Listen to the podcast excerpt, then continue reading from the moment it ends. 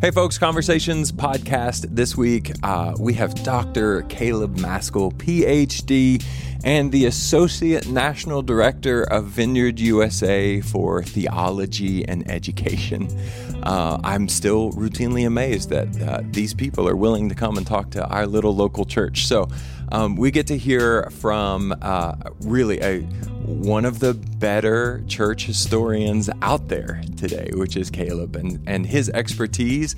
Uh, is around uh, Methodism, and we're going to talk about the First Great Awakening and some of the remarkable things um, that God did at that time in history. So here's more from Caleb. All right. So thanks for joining the podcast, everybody. This is Aaron. Josh is here with me, and we have, um, I mean, at least in my mind, an illustrious guest. Uh, so illustrious. Well known in very small worlds, but in the worlds in which you are known, you're you're very well known and, oh, and regarded. So oh, this is Dr. Caleb Maskell. Um, we're just going to call him Caleb from now on.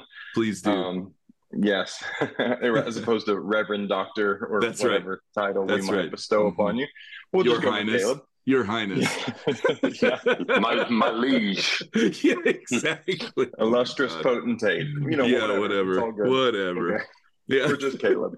that's that's Uh, best. so Caleb's a friend of ours uh, and a leader in the Vineyard movement and uh, um, a historian and has done a lot of work, particularly in um, the area, kind of the early days of Methodism and uh, the Great Awakenings. And we're going to take a bit of time today to talk about the first Great Awakening. But before we do that, I'd love to get, um, in case you guys don't know, uh, Caleb, uh, a little bit of your backstory. Caleb, just kind of Mhm. the, I don't know, man, the 30,000 foot uh, overview. Man, where you're from? How'd you meet Jesus? Tell us about your education, and then we'll we'll take it from there. Yeah, yeah. Well, I've been uh I was in school for like 40 years or something. So I'll try to get, I'll try to do the abbreviated version. Yeah, they don't give the PhDs away. No, man. Well, I was pretty slow too. I, I was not. I wasn't one of those fast ones. Um, but uh, I grew up in England, born and raised in the UK. Parents are British. Uh, I got one brother, Sam, and we moved our little family, just me and my mom and dad and him, uh, from London to southern New Jersey in 1986. So I immigrated. I was nine at the time, and uh, Sam was seven. And my parents were, I guess, in their late 30s, and they had the American dream. You know, they they had the like Woody Guthrie, Bob Dylan, uh, you know, the whole thing, like the the country music. Like, I mean, that was like their their their understanding of America was really connected. I would say to like music and poetry and Wow. and all that stuff. And and and, and to church because uh they had a lot of affinity with kind of like the jesus people uh and that had its own little manifestation in uh, the uk but but for my mom and dad I, I think america meant like the land of opportunity and the land of many churches.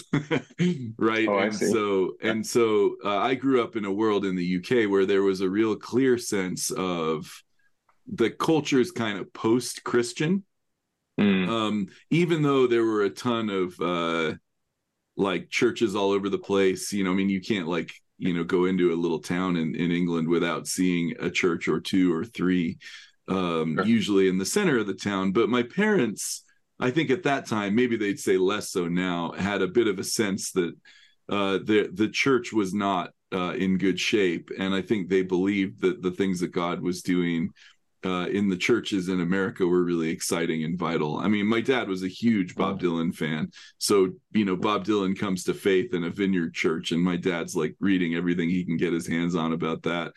And, Wow. you know, so this was almost in, search of something new that God was doing. They they had it over. yeah, I think It was at least true. like some a pilgrimage in some small degree.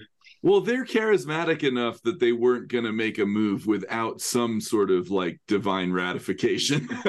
you know, they were for sure like we think the Lord is leading us to do this, and and of course that stuff gets tested over time, right? So it'd be real Mhm. interesting to ask them after you know 45 years, like sort of where are you at with that, Mhm. um, or maybe not quite that long, nearly 40, but but um yeah that was the journey and so along they came and um we went from what were basically like charismatic house churches. My folks were the first in their families uh to come to like sort of personal faith i would say. Mm. and Okay. so and that happened in college. My dad and my mom met in college. And so they were in these uh home church networks which still exist in the uk they're kind of like in a way like a cross between like a, a sort of quaker meeting a lot of sort of quiet thoughtful reflective stuff and like a hot pentecostal church right so you can get prayer you can get like uh caught up in the spirit you can get sort of spiritual warfare going on that kind of stuff but this is sort of interesting combo of um, it sounds pretty great. well, yeah, I think it, it, it was pretty great. I'm not sure that it had an awareness of like leadership structures. And so Mm. some of the challenges of those churches, like those kind of churches are great till they're not, right? Mm. They're like amazing and free and the spirit's at work and we all get to kind of just flow along with whatever God is doing. But then the moment that someone starts to act badly, uh, Yeah. you have you have there's no plan. There's nothing in place. There's Sure. no plan, and and so I, I know that their church experience in the UK was really positive uh, when it was good, and then when it was bad, it was pretty awful. And Mhm. so, um, so yeah, they were on a pilgrimage, and we went to the to the US, and um, ended up. So this was '86, right before Facebook or any of that stuff. So they didn't really have any way of knowing what was around them except for like the yellow pages uh, which for your younger listeners was a book that told you about what what was going on in your neighborhood, and um, and so It was yellow. up- it was yellow, yeah, it was yellow. So they they looked up churches, and, and eventually we landed in a Southern Baptist church, which was really the closest kind of Bible preaching church to our Mm. house. And when and then we were in Jersey, so we're near Philadelphia. But this was like a Southern Baptist church filled with people from primarily like the deep south uh, people who'd been transferred up for work or whatever and so there was definitely like a cultural component uh, to the church as well we were getting a slice of like southern baptist culture as Mhm. well as in the kind of southern way as well as just like a bible preaching church. So you know the church was in many ways really good. We got you know good good biblical teaching and there was sunday school and like you know Mhm. potlucks and all that type of stuff. There was a wednesday night prayer meeting all the different things. But then there was also the kind of cultural pieces. And i, I mention all this because it kind of plays into my story of how i came to study the history of american christianity. Because like i noticed for example when i went to the church that there was an american flag on the stage and a Christian flag, which I'd never seen before, even though Didn't was- even know it was a thing. I didn't know it was a thing. But there's an American flag and a Christian flag, which Did you is ever? pretty. Did you ever? Did you ever pledge allegiance? Did you ever pledge allegiance to the Bible? Also, we That- did no, I'm not. Oh, no, that no, was that. Yeah, we Yeah, did. there was a pledge to the Christian flag as well, wasn't there? yeah, yeah. We had three pledges, man. It was it was wonderful. I'm glad that worked for you, man. I, I I gotta say when I when I moved to the U.S. and I mean I you know we went to public school. I was in I was in fifth grade and, um every morning there was a pledge of allegiance to the flag and and and and I mean if I'm honest that really didn't work for me because I was like I'm an immigrant like I, I'm not doing Yeah. that. First of all, I don't even know what this is. I hope this Mhm. doesn't alienate anybody. I promise you, I love America. First of all, I don't even know what this is. And, and even though, of course, we moved to America for a reason, right? And, and Mhm. secondly, I was like, I don't think that Christians are meant to make pledges to things like flags. Like it was really a moment Yes. of dissonance for me. And my uh Mhm. my teacher, I had to have a conversation with him where I'm like, I don't think I can do this. It was probably the first hard conversation I'd ever had with an adult. Wow. Because I was nine, right? Yes. But I said, That's what I I'm thinking too. This, these I are deep think- thoughts for a nine-year-old. Well, yeah. I just I don't think I can stand up and and say these words. They don't they don't mean what I think they mean to you. And I'm not Mm. sure that I can say this in good conscience. Anyway, so there was the American flag and there was a Christian flag. And I'd never seen a flag, at least not consciously, in a church before, right? And it made me wonder well, I wonder what the connection is between this affection for American identity and the way that folks are showing up in church. And and I was a kid, so it wasn't much more than wondering.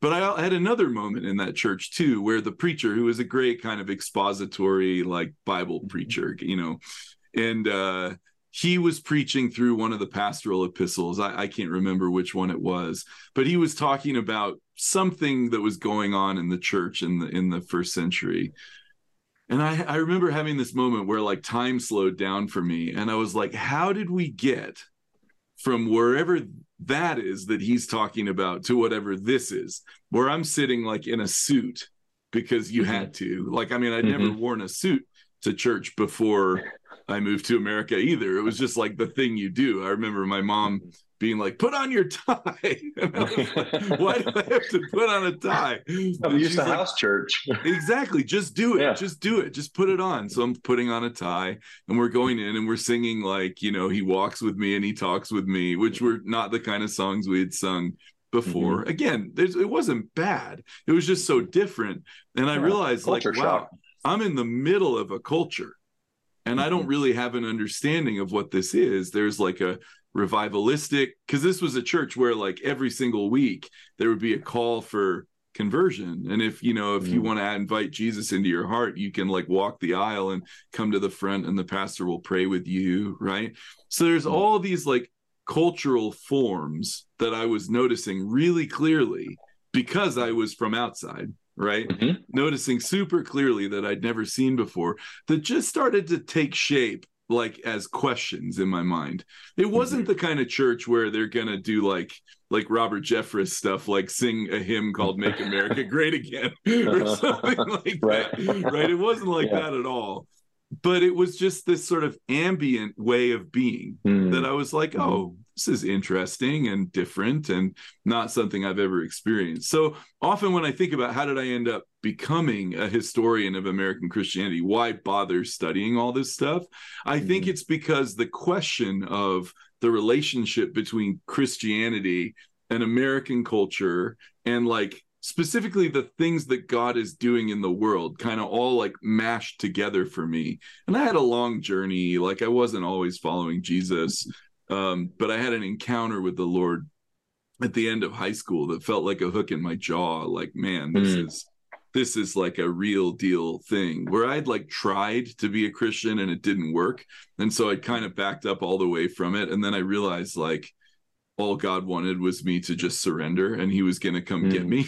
mm-hmm. So that's a whole long story for another time. You can you can google mm. some of those other vineyard podcasts if you want to hear that story, but but I ended up realizing, man, the Lord of heaven and earth knows my name and has mm. led me into the places that he's led me like for a reason.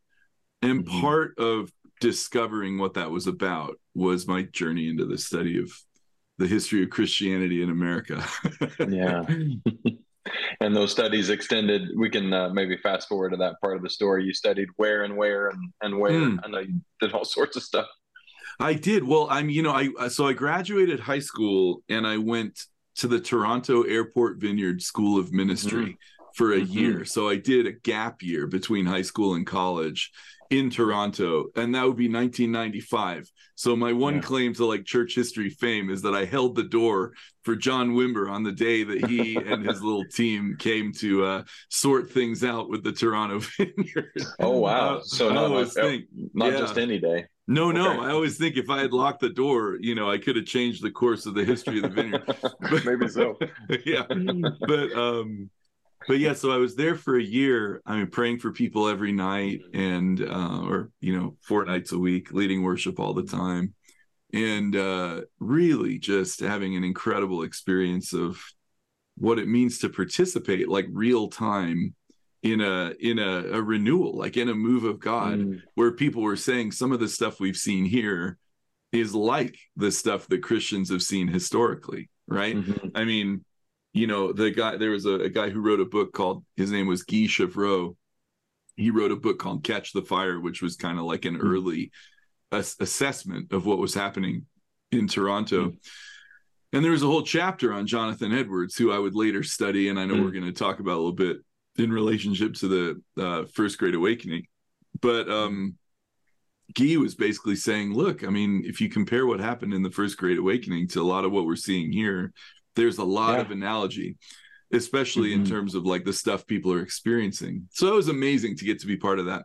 And then I headed off uh, to the mm-hmm. University of Chicago, where I did my undergrad, and um, ended up being part of a vineyard church plant there, Hyde Park Vineyard Church, and mm-hmm. Connected with a bunch of the Chicago vineyard folks, Steve Nicholson, Ted Kim, Rand Tucker, um, Jordan Sang, a bunch of others. And um, mm-hmm. and then from there, I I went straight from college, which had been like left foot scholarship, right foot uh, church planting kind of ministry yeah. stuff. So mm-hmm. I basically developed a life where study and ministry were like intimately connected, right? It was mm-hmm. never like a choice between one or the other.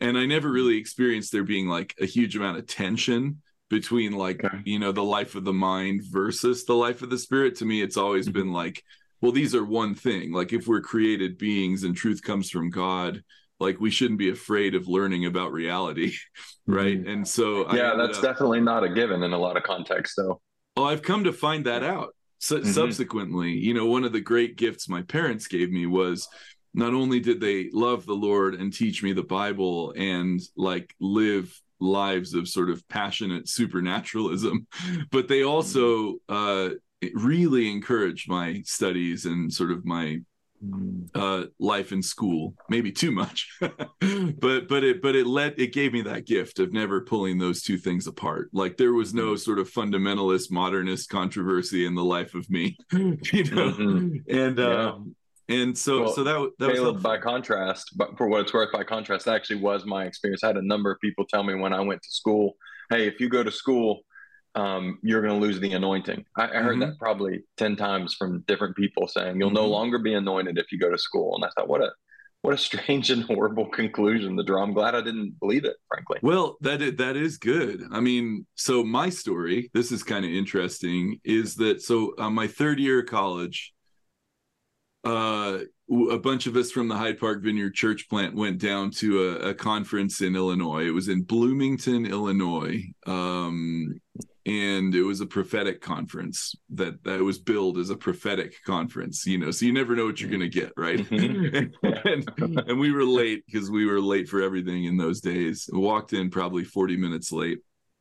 Um and the meeting had begun. The worship was over and this prophetic guy whoever he was like, he was just an older guy. I don't actually know who it was. Um was beginning to speak and we walk in the back and he stops the meeting when we're walking in the back of the room and he looks at me he points me out and i'm like oh lord you know did i remember mm-hmm. to confess all my sins already you know? it's, either the best or worst thing is about exactly this could be terrible but he says um, i saw you in a dream last night and the lord wants wow. to say to you jonathan edwards and i was like oh, wow. oh that's interesting and he says the lord wants to say to you you're going to have a two track ministry of the word of god and the power of the spirit Wow. And he said a bunch of other things too, but I was like really arrested by this, going mm-hmm. like, I haven't actually ever read any Jonathan Edwards. So I went home from wow. this conference. I still have the notes. It was kind of a powerful moment. Uh, but mm-hmm. but I went home from this thing and I used Amazon for the first time. So that tells you it was like 1999, right? Uh-huh and I ordered some Jonathan Edwards books from Amazon, which Jeff Bezos mm. probably hand delivered to the mail slot, you know, back in the day. And uh, anyway, I spent the summer uh, doing some writing and other stuff for school, but I spent the summer reading Edwards and discovering mm. that there was uh, not just a, a small connection, but like a fundamental connection between a kind of the you know the history of revival and awakening in, in the in, mm-hmm. in America and really in uh, the sort of Atlantic world, if you like, right? Because mm-hmm. Edwards was corresponding with people all all around sort of Europe and North America. Um, a, a big connection between that and a kind of a, a awareness of uh, historic Christianity and sort of the intellectual tradition of the modern West, to put it that way, right? Mm. So the stuff I was studying in school, whether it be like philosophy or theology or literature or science, um, was uh, wedded in the minds of the earliest American revivalists uh, to the work of God. Right, there was no mm-hmm. disconnection there, and that was very mm-hmm. encouraging mm-hmm. to me to find mm-hmm. out later on that like you know the first thing that jonathan edwards ever published was actually a science paper he was observing mm-hmm. the behavior of spiders like ha- spiders hanging from trees in, in his neighborhood and he, and he wrote mm-hmm.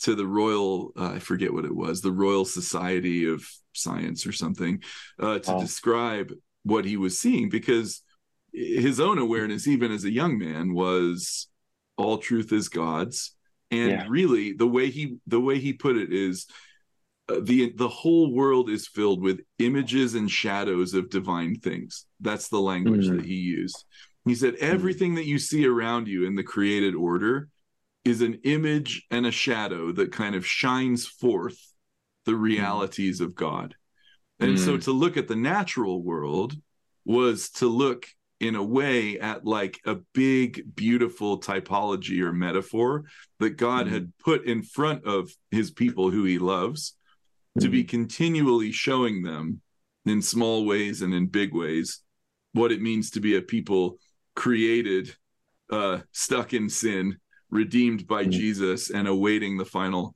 consummation of the kingdom and mm.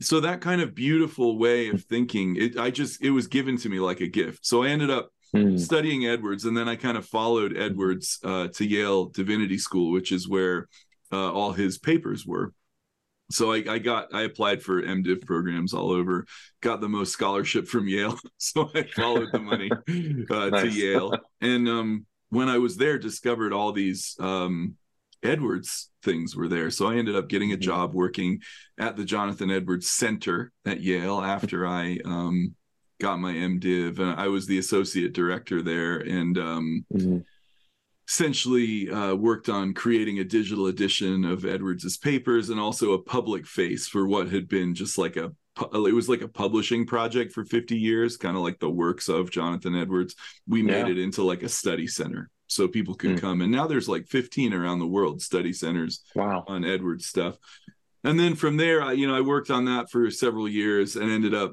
applying for a PhD uh, in American religious history, which I did at Princeton University. Um, and all the while I was doing ministry stuff, we planted a church in New Haven, as, as you know, and, and so led that for a while. Moved to New York, to Philadelphia, was on staff of various vineyard churches in that time, mm-hmm. and uh, mm-hmm. yeah, now I'm here. Yeah, and tell us um, about the role you're in now as the the AND. Mm.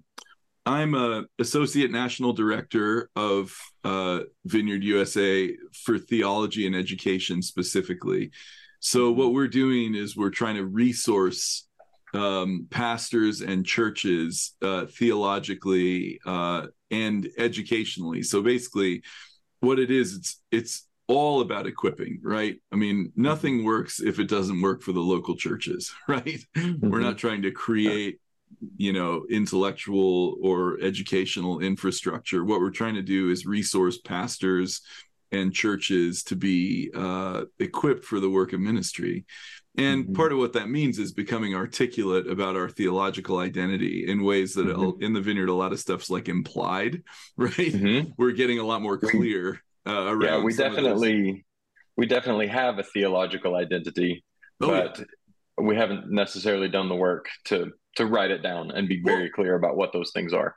That's right. And a lot of times I think we've kind of outsourced some of our theological identity to you know various thinkers along the way in, in our history right mm-hmm. um whether it be like you know jack deere or like you know at one point it was wayne grudem and then it's like whoa whoa mm-hmm. not wayne grudem you know like, so so there's all kinds of there's all kinds nt of, wright to this day yeah, right? nt wright and there's all kinds of elements to that but i think you know it's it's incumbent on us in the vineyard at, at, this point just to be more clear about the sources and trajectories of our own identity so how how do we connect to the historic church how yeah. do we understand the ministries of our pastors in relationship to the ministry we see laid out in the new testament the life of jesus uh, in the early church and then connected mm-hmm. really to the whole history of israel in the old testament as well mm-hmm. Right? How do we understand our story in relationship to the unique identity of the vineyard as a part of that whole trajectory of church mm-hmm. history? And then, like, what are we experiencing now, right? I mean, mm-hmm. anybody who's even leading a small group. I mean, I'm sure there's folks listening to this in your church who are small group leaders or worship leaders, or they do ministry of one sort or another, or at least they know somebody who does, right? We all have our experience in doing that, right? And so the way that we experience our life with God really as like signposts and ambassadors of the kingdom is connected to to all that work as well. So mm-hmm. I mean, again, it's a long story, probably for another mm-hmm. podcast, but we could talk yeah. about just what it means for us uh, to be people whose identity is not just rooted in my own experience of life with God and the way that I'm out there trying to like share it, but really that who we are as followers of Jesus and as pastors and leaders, it, we're we're emerging from an entire um, an entire history of of the work of the Spirit and the life of the church. We stand mm-hmm. on the mm-hmm. shoulders of giants, which means mm-hmm. we don't get to make things up, right? That's right. And we've been given amazing gifts that are ours to steward in this moment, right? Mm-hmm. So absolutely, that's well, I love it. How I'm thinking about it love the work that you're doing, man. We could that you're right, it is another podcast. But when I think about your role um, as the AND for theology and education, I think that is just the scope of that seems infinite. Mm-hmm. But I feel that way about all the ANDs. And then I think, well, before that, we didn't even have ANDs. so um, we're definitely moving in the right direction on that. It seems like you've got 10 people's jobs, but I'm, I'm grateful for, for what you're doing, man. Excited about the oh, thanks, trajectory. Man. We see things going on in Vineyard USA. We talked cool. about that a bit um, on the podcast in, in the past. We're just really, really excited about how things are going. Although I know it's a work in progress, a lot of work behind the scenes that you got to start just got to start and then keep going. right? Yeah, yeah, that's right. so let me ask you now if you take off your A and D hat and and put on your professor hat, and then right. uh, give us uh, again, like uh, again, there's a whole whole group of folks listening to this, all different backgrounds. If you could just um, give us the broad picture, like what happened, what what's the story of the first Great Awakening, and then we'll just see where we dial in from there. Yeah, well it's funny when you ask a historian how did a thing start? They'll take you, you going further like, and further back yeah exactly. Yeah. you know god said let point. there be light. Exactly. But but um i think to think about it like in the context of sort of the us and sort of the early uh colonial era sort of before the founding of the nation, right? There were a bunch mm-hmm. of different groups of people who uh, found their way to the eastern shores of what has become the United States. And some of them were um, called Puritans, people coming from, uh, you know, England. Some of them were uh, from Scotland or Ireland, who I get many of those folks ended up in the part of the country where you guys live now, the Scotch Irish mm-hmm. folks, right? Yes. Uh, some of them were from Europe, like the Moravians, right, mm-hmm. or the Dutch who showed up in in in New Jersey, uh, New York area. New Amsterdam was you know uh, what was New York City was originally called, right? So mm-hmm. there there were people coming, and and many many of the people who came as colonists uh, for one reason or another, whether they came to build an economic future or they came to build a kind of religious community which many of them did. They were some of them were fleeing uh, religious oppression or even kind of institutionalized religion that they felt kind of hemmed in the gospel and connected it mm-hmm. too much to a national identity that felt too controlled you know? But many many of those people were seeking god in one mm. way or another, right? And particularly the folks uh, who settled in New England and in New York uh, were seeking God in a manner that we would sort of recognize as being part of the beginnings of the evangelical movement, right? Mm-hmm.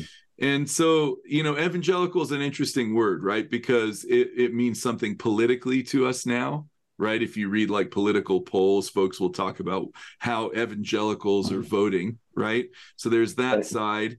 There's also the kind of theological or the heart posture of an evangelical, right? People mm. who, you know, believe firmly in the active work of God in history today, who believe that the Bible is like very much authoritative in, in sort of fundamental ways, people who believe in the importance of conversion and the importance of mission right? I mean, mm-hmm. there are a number of different ways we could talk about that. Some people would even say that you know an evangelical because they love uh, hymns and they have small groups, right? Mm-hmm. they love to worship and sing and, and they have small groups, mm-hmm. which actually is pretty important, right? A lot of the way mm-hmm. that evangelical faith is carried is is through vehicles like that. So you've got a political, you've got like a sort of lived theology, and then you've also got a history, right? I mean, the evangelical movement has a history, so it has a beginning. It's not like evangelical Christianity was the kind of Christianity that was being practiced in the first century. I mean, there's analogies right. that we can talk about, mm-hmm. but I think a really helpful way to think about evangelicalism as such is, is to think about the fact that that it has a beginning. And so mm-hmm. the the evangelical movement historically is beginning around the same time that folks are beginning to settle in mm-hmm. uh, the colonies on the eastern right. shore of what's now the United States, right? And those those settlers, I guess, Caleb would sort of, in a way, the process of uh, coming across the ocean, which was a risky proposition, mm-hmm. um, diving into incredible amounts of uncertainty when you go from one continent to the next hundreds of years ago. Um, I guess it's sort of self-selected for some some pioneers, some people mm-hmm. who would be aggressive or, or not aggressive, but um, very um, uh, willing to take a risk and motivated yeah. around that. And I think that maybe helped shape what we've come to understand evangelicalism to be. Some of that, those personality traits, um, absolutely sort of self-selected in the people who came over, right? Oh, I mean, absolutely. And you know, it's again like it's complicated. I feel like as mm-hmm. as a historian, I'm almost like obligated to say it's complicated, right? It's like mm-hmm. smoking causes cancer. You know, you got to put it on the box. but um, but it, you know, historian puts it's complicated on the box. But but yes, I think there's a there's a um, kind of person who shows up. They're a risk taker. Um, maybe in certain ways a dreamer. Maybe people who sort of uh, are moving towards what they take to be new right this mm-hmm. is the future right is unconstrained in certain ways but you wouldn't want to think of the colonies as like a sort of radically free place these people are importing mm-hmm. a whole bunch of cultural structures with them mm-hmm. the question is well how are they going to live within those structures in this new mm-hmm. place right so the brits are coming or the english are coming with the church of england over their mm-hmm. shoulder and some of them are automatically saying we definitely want to reject that right others mm-hmm. like the ones who moved to virginia are saying no no we're you know we're going to have the church of england in these united states or or in this mm-hmm. colony of virginia which you know becomes the united states and so they're working out all these dynamics and this probably isn't a place for like a lesson on the politics of that just to say that there was a lot of diversity but there was also i think in in many of these people a kind of hunger for an awareness of what God was doing in the world right now. Mm-hmm. Whether that showed up in terms of like piety, like mm-hmm. God, like lead us and show us your ways, or if it showed up even politically, where it was like, Lord, I guess we're on the vanguard of Christian civilization, mm-hmm. right mm-hmm. here in this wilderness, this supposedly unoccupied wilderness where all these inconvenient Native Americans are living, right? They're like, hi, we've been here for a long time. So that's a complicated story too um, yes. for another time. But mm-hmm. but what we start to see by the early 18th century is um, these kind of outbreaks of spiritual awakening. And uh, you know, Thomas Kidd has a, a great little book uh, called The Great Awakening that uh, kind of maps the very beginnings of what would be described as the Great Awakening. But for my purposes, for our purposes today, I think one of the most helpful places to look is something uh, that happened in Northampton, Massachusetts in 1734. So 1734, there was something that historians call the Little Awakening, and they call mm-hmm. it the mm-hmm. Little Awakening because it preceded what most people sort of think of as like the great high point of the Great Awakening mm. itself, which would be George Whitefield's preaching ministry from like 1739 to 1742. That was like this kind of climactic era of the Great Awakening, and it had ripple effects for you know arguably centuries, but certainly for mm-hmm. decades. Anyway, preceding that in 1734 in Northampton, Massachusetts, where Jonathan Edwards was the local church pastor of the church in the town. And in those days, there was only one church in the town of Northampton uh, because mm-hmm. it was a little kind of theocracy, essentially, where uh, the mm. people who were members of the church were the only people who were allowed to vote on town business right. Wow. uh, edwards the pastor was sort of the spiritual authority in the place.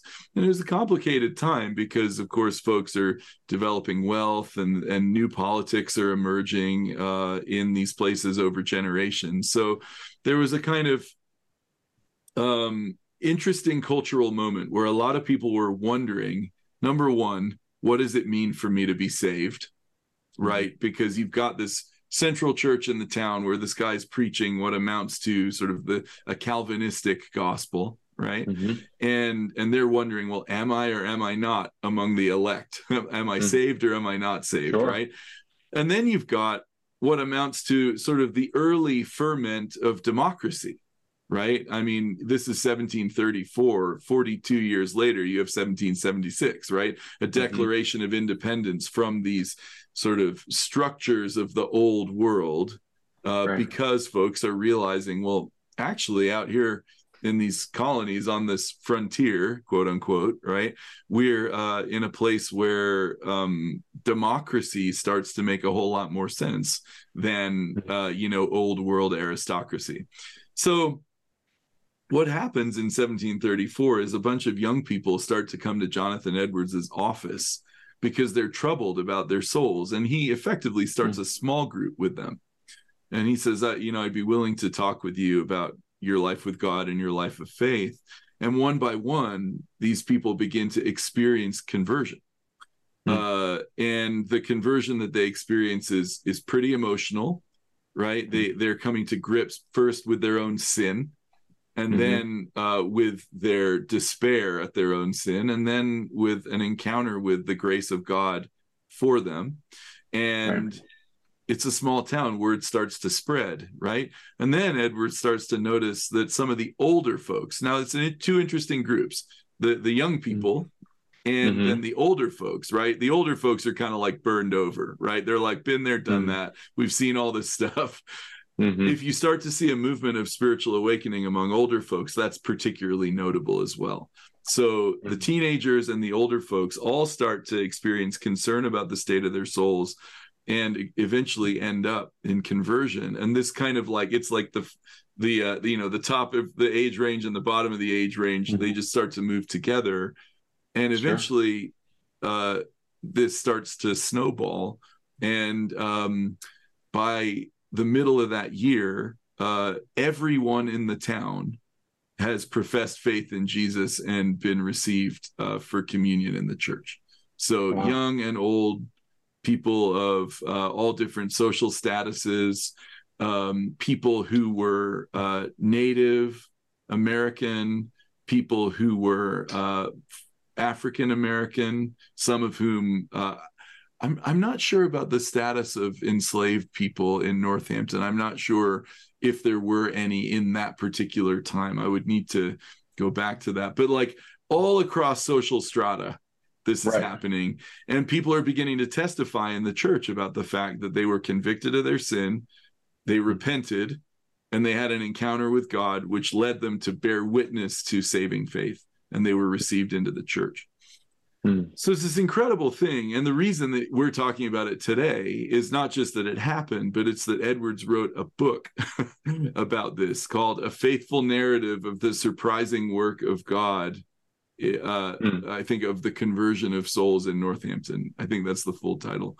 And um, that book starts to spread. He sends copies of it to Boston the manuscript and then the manuscript goes uh, over to london gets translated into a bunch of languages and goes around uh, you know the Atlantic world, the English speaking, mm. uh, German, Dutch. I can't remember all the languages, but it was translated into a lot of languages.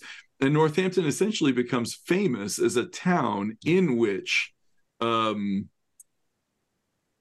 God is at work, and and they're wondering, is this the beginning of the end of all things? they're like, if wow. everybody's being converted, is this like the millennial dawn? Like, right. what's going sure. on here, right? And so they become wow. kind of like a model community, hmm. a model revival community. Um, what's interesting about that is that, and you may want to ask me some questions about this, is that in the moment that they become famous, because they really do become internationally famous for being this mm. model community. If you look mm-hmm. at Edwards' sermons that he's preaching to his congregation at the time, he's basically saying to them, Hey guys, stop backsliding. Everybody in yeah. the world thinks we're a model community that's revived and everything's been transformed because I wrote this book and now we're all famous. But look at you. Mm-hmm. You're like forgetting the things that God's done among us right? Mm. So all the while the world is thinking the millennium's dawning in Northampton, but he's realizing, wow, I have to pastor this revival. Revivals yeah. don't just come along and change everything and then you're in a qualitatively new moment, right? And I think mm-hmm. we see that a lot in the church now. People are like contending Absolutely. for revival. We need revival. If we only have revival, then everything will change. Well, one mm-hmm. thing that we've learned from the history of evangelical revivalism all the way back to its very beginning in American culture is that revivals come and they unite and God does amazing things and lots of people come to faith. But then human reality is not like effaced, right? People Absolutely. continue to sin, people still struggle, people backslide. They had someone mm. uh, in their church who committed suicide during this time. Mm. And so Edwards mm. has a very interesting pastoral message for people who are struggling with depression at the same mm. time as they're wrestling with the state of their souls. It was his wow. nephew, I think. So, wow. I mean, there's so much to say about all this, but yeah, well, revival like, doesn't create perfection, it creates mess maybe right. holy mess, but it creates mess. uh-huh. That's right.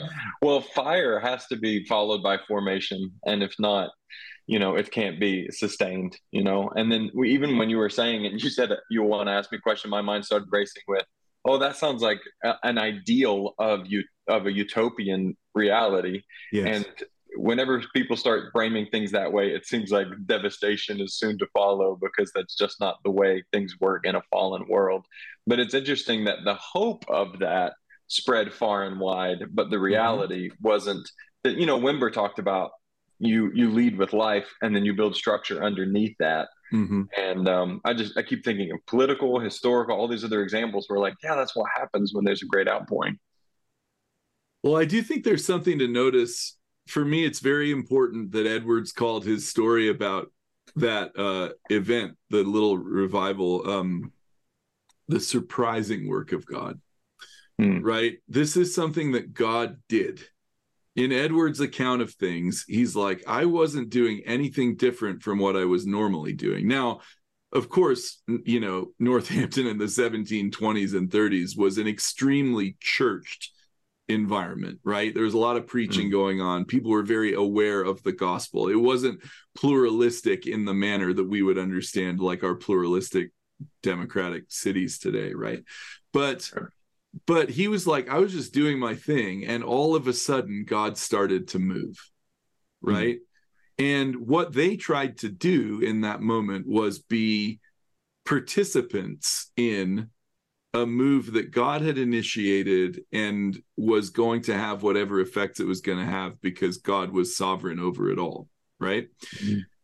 And I think what Edwards began to realize was that conversion uh, is a is a process, and conversion in in many ways is an ongoing process right? I mean, we mm-hmm. see that in First Corinthians where Paul talks mm-hmm. to the believers as both the saved and the being saved, right? Mm-hmm. He says, you know, uh, the cross is foolishness to the perishing, but to us who are being saved, it's the power of God. Right mm-hmm. now, what does Paul mean? Does Paul mean that you're not saved until some far off point?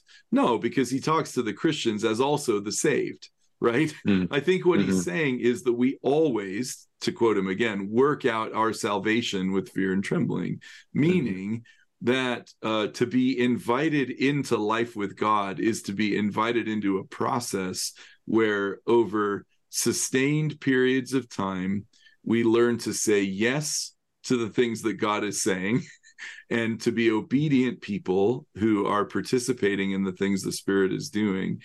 And discipleship looks like con- conforming in so many mm-hmm. ways to that to participation in life with God. Conversion's a major event in that mm-hmm. process. And I think Edwards would say, you know, we we did see all kinds of conversion, but conversion in many ways was the beginning of the story, not the end mm-hmm. of it. Yeah. I, I, so I had a question because uh, part of what you were sharing is really interesting to me in that you said that it was already a very churched society. Mm-hmm. Um, and of course, uh, we're here in the Southeast. You're not Caleb, but you're talking to us here in the Southeast. Uh, yep.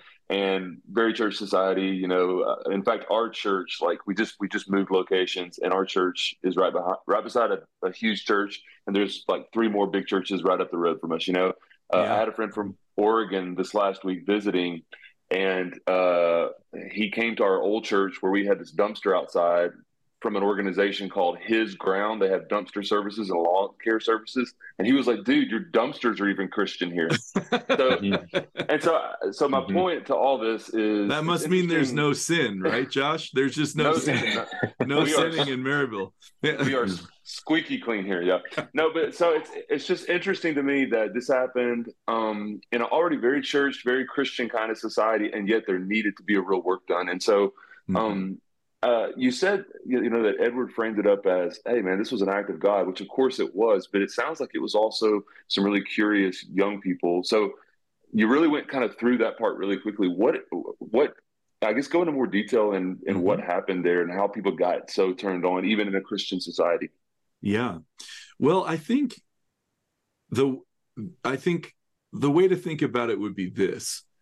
Um, people who study Puritans. So so you know there had been there had been a hundred years of Christian culture in that part of New England uh, prior to the the events that we're talking about, right? So 1630s, 40s, people are showing up, building towns, and when they build towns, they build churches, and they have a way of being Christian in those churches, right? They're congregational churches, but they're you know broadly evangelical they're puritan and and and that puritan spirituality has what scholars call it a morphology of conversion that just means mm. there's a way of converting right and it mm. starts with people becoming aware of their sinfulness and then it starts and then it moves on to people sort of wrestling with god in a certain way and then it ends up with them receiving a kind of grace that allows them to bear testimony to basically what amounts to the possibility that they're saved.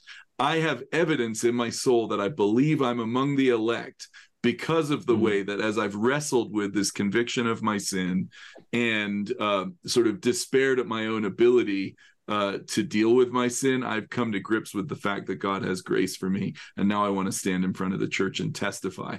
That's what it meant to be converted for like a hundred years, right? Mm.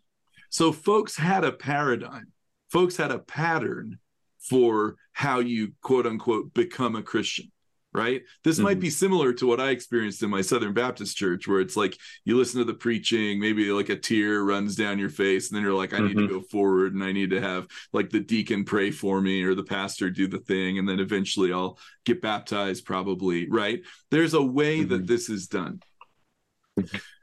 What Edwards would say, I think, about the community that he was living in in in the 1730s when this little awakening happened was that in spite of all that teaching, in spite of all that awareness of what it meant to be converted, there was a kind of, I mean, there's many ways to describe it, a kind of lukewarmness, a kind of passivity, a kind of been there, done that kind of like yeah yeah yeah we know this stuff is important but like let's mm-hmm. live in reality like you know we want to do this and we want to do that and maybe god likes it or maybe god doesn't there might have been enough fear of god still sort of ambient in the culture that maybe mm folks would try to distance themselves from the church a little bit because they knew if they came too close to the church, it might start to make claims on them. So they would say, Well, I'm going to postpone my grappling with God. I'm going to postpone my encounters with God until mm-hmm. later when I'm older. And we see this in the mm-hmm. whole history of the church, where actually mm-hmm. sometimes folks would sort of postpone their baptism until the end of their lives because they were afraid if I get baptized, well, shoot. And then I start sinning again. Maybe the whole thing is just a sham, right? Maybe mm-hmm. it's not as powerful as it seems. So in in Edwards's world, all that churchedness, I think, lent itself to a, it was almost like folks had been like immunized or like inoculated mm-hmm. against the power of the gospel precisely because it was everywhere you know that's that's that's really why i asked the question because it just sounds so similar there's so many similarities to i mean lots of people's backgrounds but i resonate as coming from the mm-hmm. southeast mm-hmm. and and uh I, I would even add to what you say i mean you know trust in tradition and families and you know there was a bible read over dinner you know yep. every night and so therefore mm-hmm. i must be okay you know or my parents had an incredible encounter but but you know um yeah that, that, must mean i'm okay too you know or whatever and so there's just a lot of similarities in, in what you're describing and, and, where we're at well there was a thing in that time called the halfway covenant and i don't have time to get into exactly what that meant but basically what it meant in, in simple terms is it was like well if we want to have a theocracy but not everybody's experiencing conversion how do we get people to be part of the society in a mm. fulsome way. How can we say we're a Christian mm. society? And the way that it worked is they would say, well, if your family had had some kind of experience with God, mm. and if you were willing to participate halfway in the life of the church, then then you were allowed to participate as a, a full member of the society, even if you hadn't had the encounter with God that it was all sort of predicated on, right? Mm-hmm. So I mm-hmm. think you're putting your finger on something um, really important. And what Edward starts to notice in 1734 is that um, I think initially there was like somebody died suddenly. There was like a disruptive event in in mm. 1734 where a lot of the young people were like, "Man, we've been living in this kind of equilibrium." And then one of their friends died suddenly, and they just started to worry about um, whether they were living in alignment with God. Actually, here I've got I just found it on the on the page here. He says, yeah, there was a young man who died, which was followed by the death of another young married woman. And um, he says, I believe this contributed much to the solemnizing of the spirits of the young people in the town. And in the fall, the young people started to uh, have religious meetings. I'm summarizing now. So they started to get together in the evenings after church to pray, the young folks, because mm. they were worried. They were like, Are we like living in reality here? And then Edward says people started to be put upon by uh, inquiry with concerns in their minds about what's the way of salvation and and does god actually accept us? Then he says some people ridiculed it. Some people found fault with it. But for those who were seriously seeking god they started to find god. And he says there was a great concern about the things of religion beginning in December of 1734 and going all the way through the beginnings of 1735 until in a very short time it became universal throughout the time among old and young from the highest to the lowest everyone was seized with a deep concern about their eternal salvation. And he goes mm. on. I mean you can look at this stuff. But but the, the bottom line of it is all that kind of normal way that people were supposedly going to be converted, all the sort of normal pathways for becoming a respectable citizen kind of got thrown out because folks were seized like existentially. What does mm. it mean for me to actually be in real right relationship with God? And that came, you know, all you guys have been in ministry for a while. All of us know people where it's like, they're just kind of tooling along doing whatever they're doing and then all of a sudden somebody nearby them dies or someone has a crisis in their marriage and pretty soon they're like look i need to like sit on your porch with you tonight and figure out how to get mm. right with god yeah. i think that started to um, happen in northampton and the spirit breathed on it mm. yeah i think you're hitting on one of the themes i kind of wanted you to address which is uh, one of the markers of the first Great Awakening, and it's beautiful and good. It's also one of the critiques of it is mm. the in, just the intense emotional experiences yes. and how it was. In some sense, I think what you're highlighting is that uh, whereas people in the past felt that their um, in that context they felt that their conversion was validated by their piety and their sort of intellectual assent um, to believe sort of the doctrines mm-hmm. um, there's this other sense in which it was confirmed by the profound and intense experiences and encounters with the love and the power of god yes and that's part of what was happening and then that's also part of what is i if i'm seeing it right gets makes it frowned upon historically, even though it was kind of what the Lord was doing. I wonder what you'd say about that. Oh man, there's so much to say about that. You're putting yeah. your finger on the heart of a ton of really important things. I mean, the first thing I would say is that there were a ton of people who didn't love the emergence of revivalism. So this thing in 30, 1734 is the beginning of really a wave of revivalism that sweeps through uh, the colonies, uh, and and and gives shape to a way of being Christian for a very long time. I mean, we could hmm. even say that we're sort of still living with some of the effects of the ways that folks began to reimagine what does it mean to have a faith that's not just right doctrine, but also fiery heart, right? What mm-hmm. does it hmm. mean for me to mm-hmm. have a kind of piety that's like alive and sort of fundamentally driving me in terms of obedience, in terms of risk taking, in terms of faithfulness to God in all kinds of ways, but that's also tethered to, uh, you know, theological orthodoxy. It's also tethered mm. to the preaching of Scripture. And immediate, almost honestly, almost immediately, you start to see the full spread of all that stuff, right? You see. Mm people who are like, we don't like this revival stuff. There was a preacher who wrote a letter who called it, who said, darkness has fallen on the land of light when the revival mm-hmm. came. He was like, we were the land of light before, and now these crazy people have showed up and they're messing up our churches and they're doing all these weird things because, um, you know, they're filled with a kind of piety that an orderly mm-hmm. preacher thought was darkness, right? Mm-hmm. So you mm-hmm. got the resistors but then mm-hmm. on the other side, you've got the folks who get lit up by the power and love of God and they become filled with passionate intensity and start mm-hmm. running around New England asking preachers to prove that they are converted.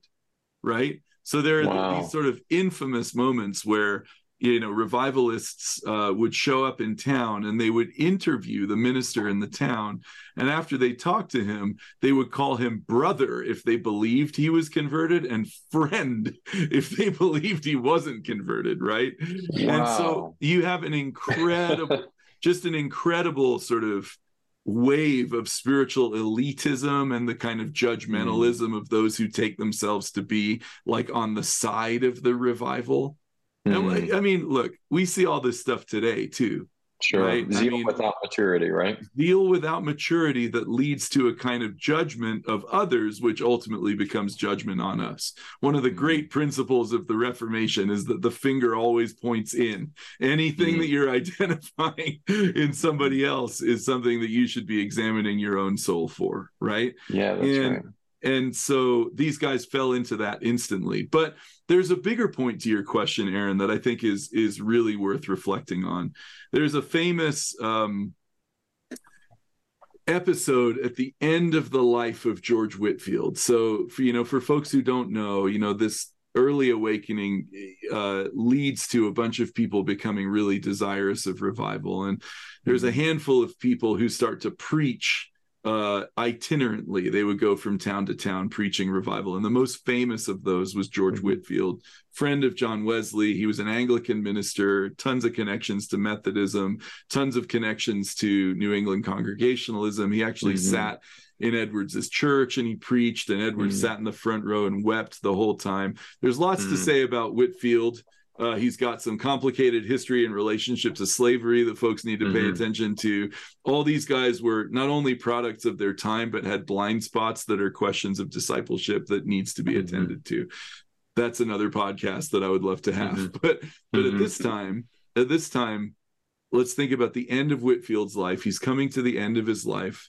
and he he was reflecting on his ministry and he called it he used this weird phrase a rope of sands and what he meant by that was i tried to build a thing that people could hang on to and it turned mm. out that so much of what i built turned to sand in their hands now what does he mean wow. by that is he regretful of everything that he's done no he's not but he's comparing himself to john wesley mm. he who is his dear friend he's comparing mm-hmm. himself to to what the Wesleys built with Methodism, and he's saying, mm-hmm. "I went all over the English speaking world preaching revival." I mean, mm-hmm. he drew crowds in Philadelphia. He drew a crowd of a hundred thousand people. Imagine mm-hmm. preaching without, without microphones, a, preaching without a microphone. Benjamin uh-huh. Franklin was the sort of one of the mm-hmm. main printers in Philadelphia at the time. He mm-hmm. prints uh, Whitefield's uh, journals and other things. And he he actually donated to Whitefield's ministry, even though Franklin mm-hmm. himself wasn't a believer. He was just yeah, so but they amazed. were close friends, weren't they? Well, he was amazed by the effectiveness of what Whitefield was doing. Mm-hmm. It was a phenomenon. Honestly, I mean, uh, there's a historian called Harry Stout who became a good friend of mine. He was my boss at Yale, but he mm-hmm. he said Whitefield was the first celebrity in the mm-hmm. Western world. And, yeah. and, and what he's talking about is this. So if we have questions about celebrity culture in Christianity, Whitefield in many ways is a is a, a progenitor of some of that. And mm-hmm. as he's reflecting on his life at the end of his life, mm-hmm. he's saying, honestly, I built a bunch of experiential opportunities mm-hmm. for people to have encounters with God. And many, many, yeah. many, many, many of them did. Right. Mm-hmm. But Whitefield says, in spite of all that encounter, I never built something with structure. Hmm. Wesley's built something with structure. Mm-hmm. And it turns out, looking forward historically, it was the Methodist Church that transformed the United States. Yeah, it was the right. Methodist Church that missionized the entire uh, sort of U.S. frontier and there was, mm. I mean, these churches that we're describing now, the congregational Presbyterian churches that got caught up in the first Great Awakening, you know, within uh, 75 years or so, those entire mm. denominations are dwarfed by Methodism. Mm. Right. Mm-hmm. They're just dwarfed by it. Now, there's lots of sociological reasons for that, but the evangelism of the United States happened primarily through the work of the Methodist Church. And why was mm. that? That was because the Wesleys built structures through which this kind of revival uh, spirituality could move. You could think mm-hmm. of it mm-hmm. like a river and its banks, right? The Methodists had a method.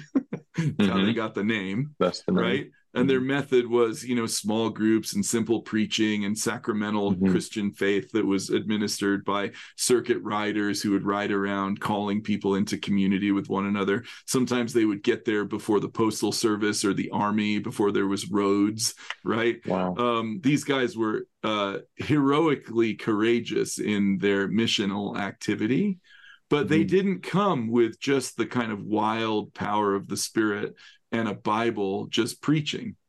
Mm-hmm. They came with an awareness that they were part of a movement that had certain mm-hmm. sets of structures that would call people into a way of life, a way of life that had boundaries, a way of life that had structures for discipline, a way of life that was connected to the historic and the global church through its teaching. You know, the Wesleys sent their yeah. preachers out with saddlebags filled with the writings of the early church fathers, sort of spiritual yeah. classics over time. So again, you hmm. know, I, I hope I'm not speaking too broadly here, Aaron, but like to your point about how does all this stuff fit together, right? Some people loved it, some people didn't love it. But even the folks who participated in the revivals at the time, even the famous people, the celebrities of the day, as they're looking back on their lives, they're saying, or at least Whitefield is saying, I wish I had built something that had more structure so that folks didn't only have experiences, but they had a fireplace for that fire to be in. Mm, they had yeah. banks for that river to flow through. Mm-hmm. I think that's a lesson for us, you know? For sure. And I think it's worth noting that, you know, the Wesley brothers, they were not unemotional eggheads um, who quenched the spirit uh, because they were unengaged in the fire or the zeal of what was happening. Um, they were incredibly passionate, and the fact that they put some structures in place mm-hmm. didn't quench the spirit, didn't take away their zeal, because that's the tension on the other side as well. If you add too much structure, and and you can add too much structure to be clear, yeah. but if you start doing that, then you're going to quench the life of the spirit, and like that's not what happened to the Methodists at all. No, it's not. Quite quite the opposite is what happened. Uh, mm. Although it is interesting, uh, it is interesting to notice that uh, the Methodist way found itself very much in tension with the way of American democracy early on, right? I mean, the mm. Methodists were sort of growing up in the U.S. Uh, or it, you know, in the colonies that were becoming the U.S. Um, around the time that the Revolutionary War was happening and and the folks who were Methodists technically they they had allegiance to the Anglican Church at the time, right? Mm-hmm. Which was unpopular during the Revolutionary War for obvious sure. reasons, right? You don't want to have allegiance to English sort of political structures and theological structures. So uh, they really, in some ways, had to go to ground. And then the Methodists always have lived in a kind of grappling tension with American democratic sensibilities, right? Mm-hmm. So, you know, hot on the heels of the Methodists would be the Baptists, right? Mm-hmm. And the Methodist Church had the structure to evangelize uh, the American frontier, moving from east to west. Um, but the Baptists were doing similar things too. And so there are questions worth asking about the way that structures can function. And, and the Methodist structure is not the only one that worked. But I think what the mm-hmm. Great Awakening showed, and what, what Whitefield certainly believed at the end of his life, was without structure, um, things just fall apart. Right? There's mm-hmm. a so one of my friends has a phrase. He says, "Often institutions can be the enemy of good practice." Right? Mm. But without institutions, there is no practice. Mm. Yeah, that's so great. You can have experiences all day, but for something to mm-hmm. become a practice, it's got to have some sort of structure internal to it that mm-hmm. gives you a way of even knowing what you're talking about. Yeah. And without hijacking the conversation to another big subject, I, I, cannot help but think but where we're at in the life of the vineyard and Vineyard USA is we're mm-hmm. we're sorting all those things out. This this movement that was born out of an incredible outpouring of the spirit, like great move of God and then um, you know efforts have been made and they've been fruitful to to an extent to to institutionalize to build some structures to give some banks for the river as you were mm-hmm. saying. Um, and that's it's a huge challenge to do it especially once the plane's in the air. But i'm really i'm proud of vineyard usa for for doing that work at this point. And obviously you and jay um, and some of the other national leaders are leading that work. But mm-hmm. we're, we're right there right? I think so. And i mean it's important to notice since we're talking about the Methodists, like it's important to notice that one of the core values in Methodism was continually inviting the Spirit to renew the church.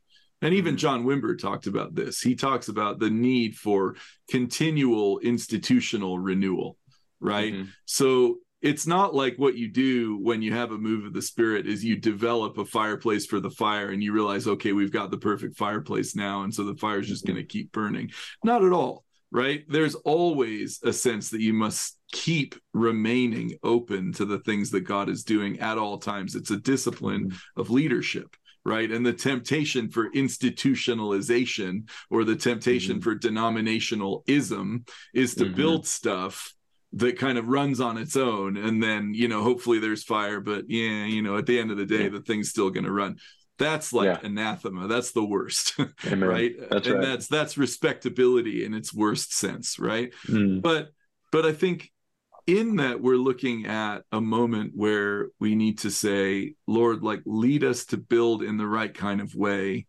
so that we can you know have some banks for the river to run in. I, I do think that that's that's the moment that we're in. And and i honestly i think that that's stewardship Mm-hmm. Right. I, I think that that's what it looks like to recognize that God is actually at work. Right. The Lord has given us a gift to steward because just because you pray, come Holy Spirit, and just because you're involved in a move of God, in certain ways, what that means to me is that now there's more work to do if God's given you a gift, you better take care of it, right? I think mm-hmm. one of the kind of um, perennial afflictions of charismatic uh, churches or revivalistic churches is that leaders can sort of be lulled into the thought that what I need to do is pursue the next wave or the next wave or the mm. next wave. As soon as things feel like, oh man, they're cooling down, I need to go find like a new blazing hot fire. Right. And that might actually be like leaving your marriage when you realize that you don't feel the same way that you did when you first met. wow. right. Yeah. I mean, I think it may actually have that degree of foolishness attached to mm. it because when God is moving, we have to assume that God is moving purposefully. God is giving gifts that are actually intended for our maturity, for the building up of the body, for the equipping of the saints for the work of ministry, right? And yeah. so for us to learn how to stay put and recognize, as one of my favorite thinkers says, that I'm never against revival, but all we have to remember is that God is just as much at work in times that are not revival mm. as in times of revival. God is Amen. always working, God is always yes. building. As Jesus says, you know, my Father is always at work. Mm-hmm. And therefore, I'm looking to see what the Father is doing. And so I think for those of us who've been born, as I have, born in renewal, I mean, literally, the fundamentals of my discipleship showed up like mm-hmm. in wild renewal meetings in Toronto in 1995, mm-hmm. right? So I'm an unreconstructed renewalist, like all the way to the ground. uh-huh. And what I'm aware of is that the move right now is neither mm-hmm. to run off and try to go find another Toronto moment nor is it to say, oh, those immature people, where there's a new renewal, like the worst mm. is when the people from the renewal before make fun of or talk badly about the people yeah. from the new thing. We want neither of those things. What we're called to do is steward what we've been given. Yeah. And I think that's the work. That's the work in front of us right mm-hmm. now in the vineyard. Yeah. Yeah, I completely agree. And it's good work. It's important. I wonder if we could hit so maybe one more theme here, because I, I think it might be on folks' folks' sure. minds um, when we're talking about particularly Jonathan Edwards. Mm. Uh, we've been talking about Puritans. Um, yeah, if somebody calls you if someone calls you puritanical, it's usually not a compliment. Um, yeah, right. So, exactly. so, um, particularly, you know, when you know the average the average person at least in our context runs across jonathan edwards it's because they they read sinners in the hands of an angry god yes and uh, i mentioned to you earlier caleb that I, I, remember sitting in an english literature class or, a, or yeah we were um we'd all read we'd all read that as required reading mm-hmm. and um, being the most at the time sort of the most sort of vocal Christian. I was the only person in the class who was like actively going and preaching places yes. in that I think junior year of high school. Mm-hmm. The whole class looking at me, basically looking for an explanation. Like mm-hmm. I thought Jesus was awesome, and this Jonathan Edwards guy seems really grumpy and angry. Um, and there's, I, would love it if you could give us some some context around that, some ways yeah. to maybe start getting our heads around a tension that we might feel based on memories of reading that sermon.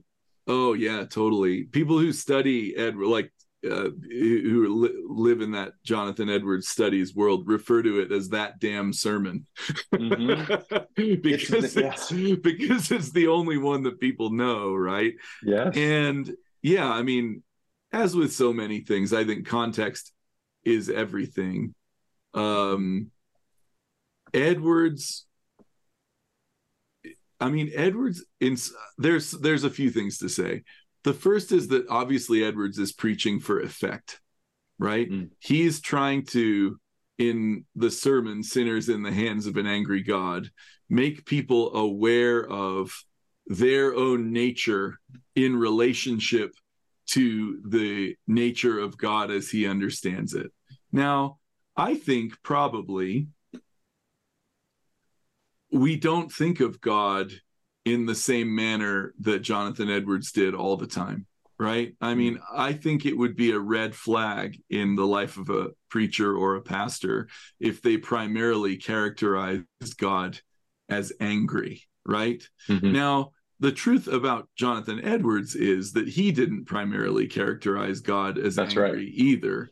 Which That's isn't like the thing to do here is not to make excuses for Edwards. I think, you know, if he was alive in 2023, I would want to talk to him about, you know, the wisdom of preaching in this way, you know, but Mhm. so just because somebody's a product of their environment doesn't excuse or justify the manner in which they ministered. But what he was trying to do was give a full picture of who God is, right? Mhm. And I think, you know, part of in in certain ways, I think that the corrective that Ed Edwards's theology would bring to a lot of the theology or the preaching of today is that oftentimes we preach about the love of God without Mm. preaching first about the loveliness of God Mm. right? Hmm. So for Edwards, he wants to talk to you first about who God is. And he wants to let you see God in all of God's characteristics so that you can then say, wow, there is a massive gap between who I am and who God is. And then Edwards can talk about the way that Mm. Jesus, in his excellency and beauty and loveliness and sort of astonishingness, uh, creates the ability for us as fallen creatures to know the loveliness of God and Mhm. thus, like, also the love of God for us. Now, Yeah. you know, you can sort of it's all very well to say that, but he's still preaching about how people God is, you know, we're dangling over the pit of hell like a spider Mm. on a thin thread, you know. Mhm. And and Edwards believed that. He believed that apart from the goodness of God, apart from the sustaining mercy of God, uh, as he puts it there, you know, using the scripture verse, their foot shall slide in due time, meaning you Mhm. shall slip and fall into the pit of hell if that should happen to you. But with Edwards, there's always this sense of you have to understand the whole picture of who God is in Mhm. order to understand the actual nature of the love of God. And, Mhm. you know, some of us have grown up in environments where God was taught as an angry, demanding taskmaster. And what Mhm. we need to hear is about the unconditional, beautiful love and acceptance and embrace of God, right? And that's probably more important for a lot of people today uh, than Edwards understood it to be for people in his day, right? Yeah. On the other hand, I think we do stand in danger from time to time of preaching about God as if God is a sort of warm and fuzzy Mhm. sort of super grandpa whose primary role is to affirm us in our desires. Mhm. And Edwards would have absolutely no time for that because he No. would say, rightly, that that's not what the Bible teaches about God. Mhm. There is a, you know, uh, there is a picture of love and loveliness that we get Mhm. from the scripture about who God is that is so much more nuanced, complex, rich, rugged, generative, nurturing, um, profound, uh, Yeah. transcendent than any of the kind of simple pictures of the love of God that some of us kind of like to take as like an Mhm. antidote to God's not angry, therefore God must be like super warm and fuzzy and just want all the things that I want for me. Right. You know, Jesus wants me for a sunbeam, Jesus wants to give me a Ferrari, you know. Uh-huh. Jesus just wants me to like sit here and have another glass of scotch, right? And Right. and there and there's all kinds of things to say about that. You know so a couple lessons to take away. Number one you can't judge any preacher by their only ser- by one sermon. That's right. right? Number two it could be that edwards is uh edwards would regret the fact that that sermon or that damn sermon as edwards scholars Mhm. often call it um has gone around the world as like the calling card uh, for this is Mhm. what Edwards spirituality is like. If I were Mm-hmm. to recommend an Edwards sermon to read, I would recommend one called Heaven is a World of Love, which you could Mm. Google, or another one called Mhm. The Excellency of Christ. Uh, these would be sermons that I think more adequately capture Edwards' whole theology. But Yeah. in a revival meeting, which is where sinners Mm-hmm. in the hands of an angry God was preached, he's calling sinners to repentance. And he's Right. saying basically, I want to create a dramatic effect. It's the sermonic equivalent of a horror movie. He's Mm. trying to do a horror movie Yeah. so that you come to grips with your existential reality and bend the knee to Christ. Mhm. That's his that's his Yeah. intention. Sure. And, you know, I would add to it just when you talk about the picture we have of the loveliness of God, it does include his justice. Uh, Yeah. but we sort of pick and choose the different aspects of justice, and and uh, I don't think Edwards would have any part of that either. I want to maybe add one thing to your recommendations of if you want to get a feel for what Edwards is about. Mhm. Um, most people would say, I, I've I've read or heard about sinners in the hands of an angry God, so I know what he's about. I would recommend um, the resolutions of Jonathan Edwards. Mm. So uh, when he was, I think, pretty young, he made a list of things that were he would resolve to do, and that he, the type of man that he would be, which is a, actually a really fascinating list. It's got some really beautiful things. It's got a couple things that made me laugh out loud. Um, but Yeah, on that list, I think there's I think there's 70 or something like that. But Hmm. number 25 on that list, he said that he's resolved to examine carefully and constantly what that one thing in me is which causes me in the least to doubt the love of God and to direct all my forces against it. This is a Hmm. man who said, if anything will cause me to doubt God's absolute, beautiful, um, limitless, perfect, unconditional love, then I'm going to turn all of my resources against that doubt um, Yeah. so that I embrace fully. I, I think you get a, Well, a better picture of his heart in that. Well, that's true. And I mean, Edwards's spirituality was underwritten by what he called the divine and supernatural light, which Mhm. was the thing that comes and um, moves on a person's soul when they're coming into contact with God. He calls it a new sense of the heart.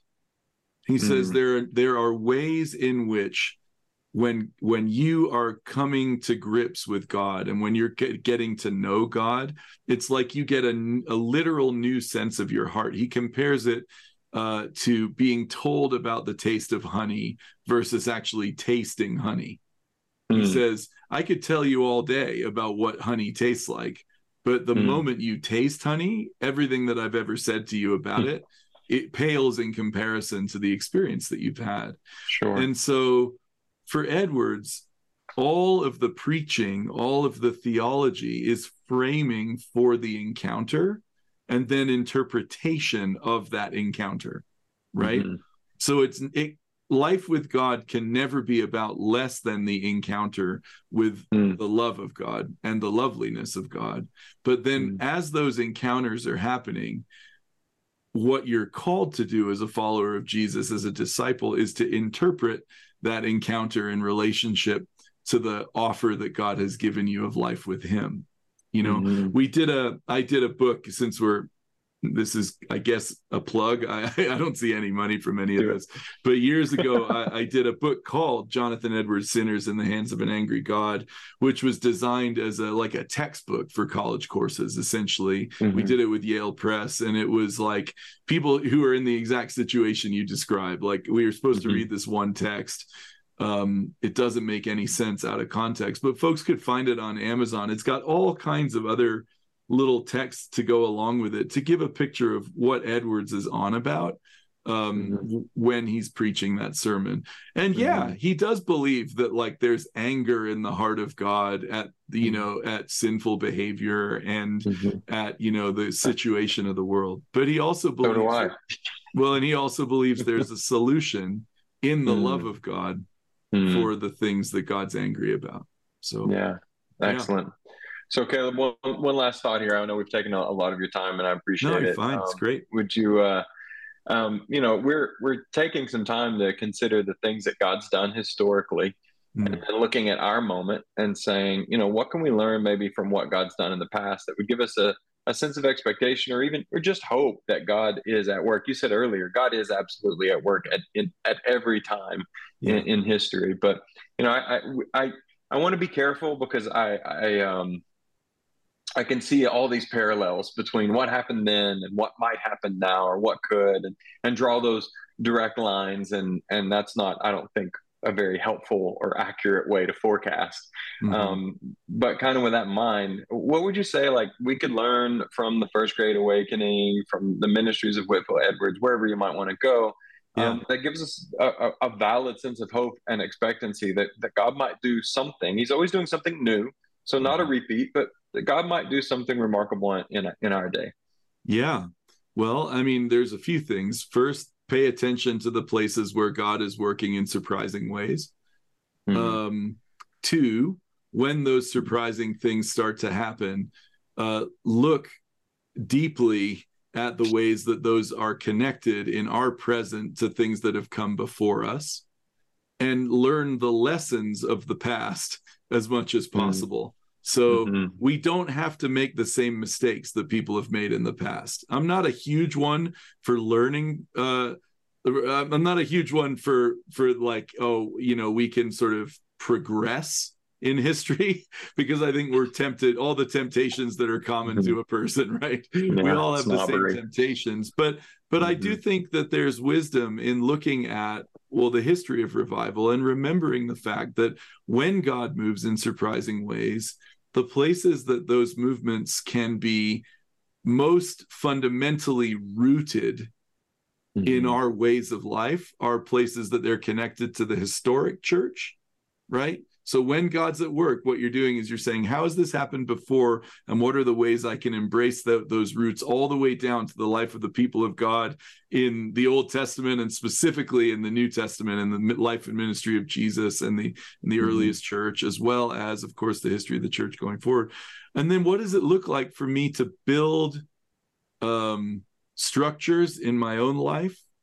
And mm for those of us who are leaders, what does it look like for us to build the kinds of pastoral structures in our churches and our networks of churches mm-hmm. uh, that call us to avoid the pitfalls we can see from the past and lean into all the good things that we can see from the past for the sake yeah. of the future of what God's doing among us. I mean, you know, Christians never, ever, ever think alone. We simply don't mm. think alone. And I think Americans uh, in particular have a penchant for forgetfulness, right? Mm-hmm. We have a penchant for saying, well, you know, the best days are ahead, which, mm-hmm. you know, I pray is true for us and for all of our movements. But it's good for us to not be, not have amnesia about what's come before.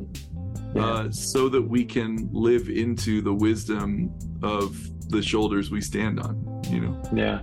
Amen. Well, Caleb, that's fantastic. Thank you so much for giving us a big chunk of time and bringing your expertise to bear. We really, really appreciate it. Oh, it's been great. I'll talk to you anytime. All right. Thanks so much, Caleb.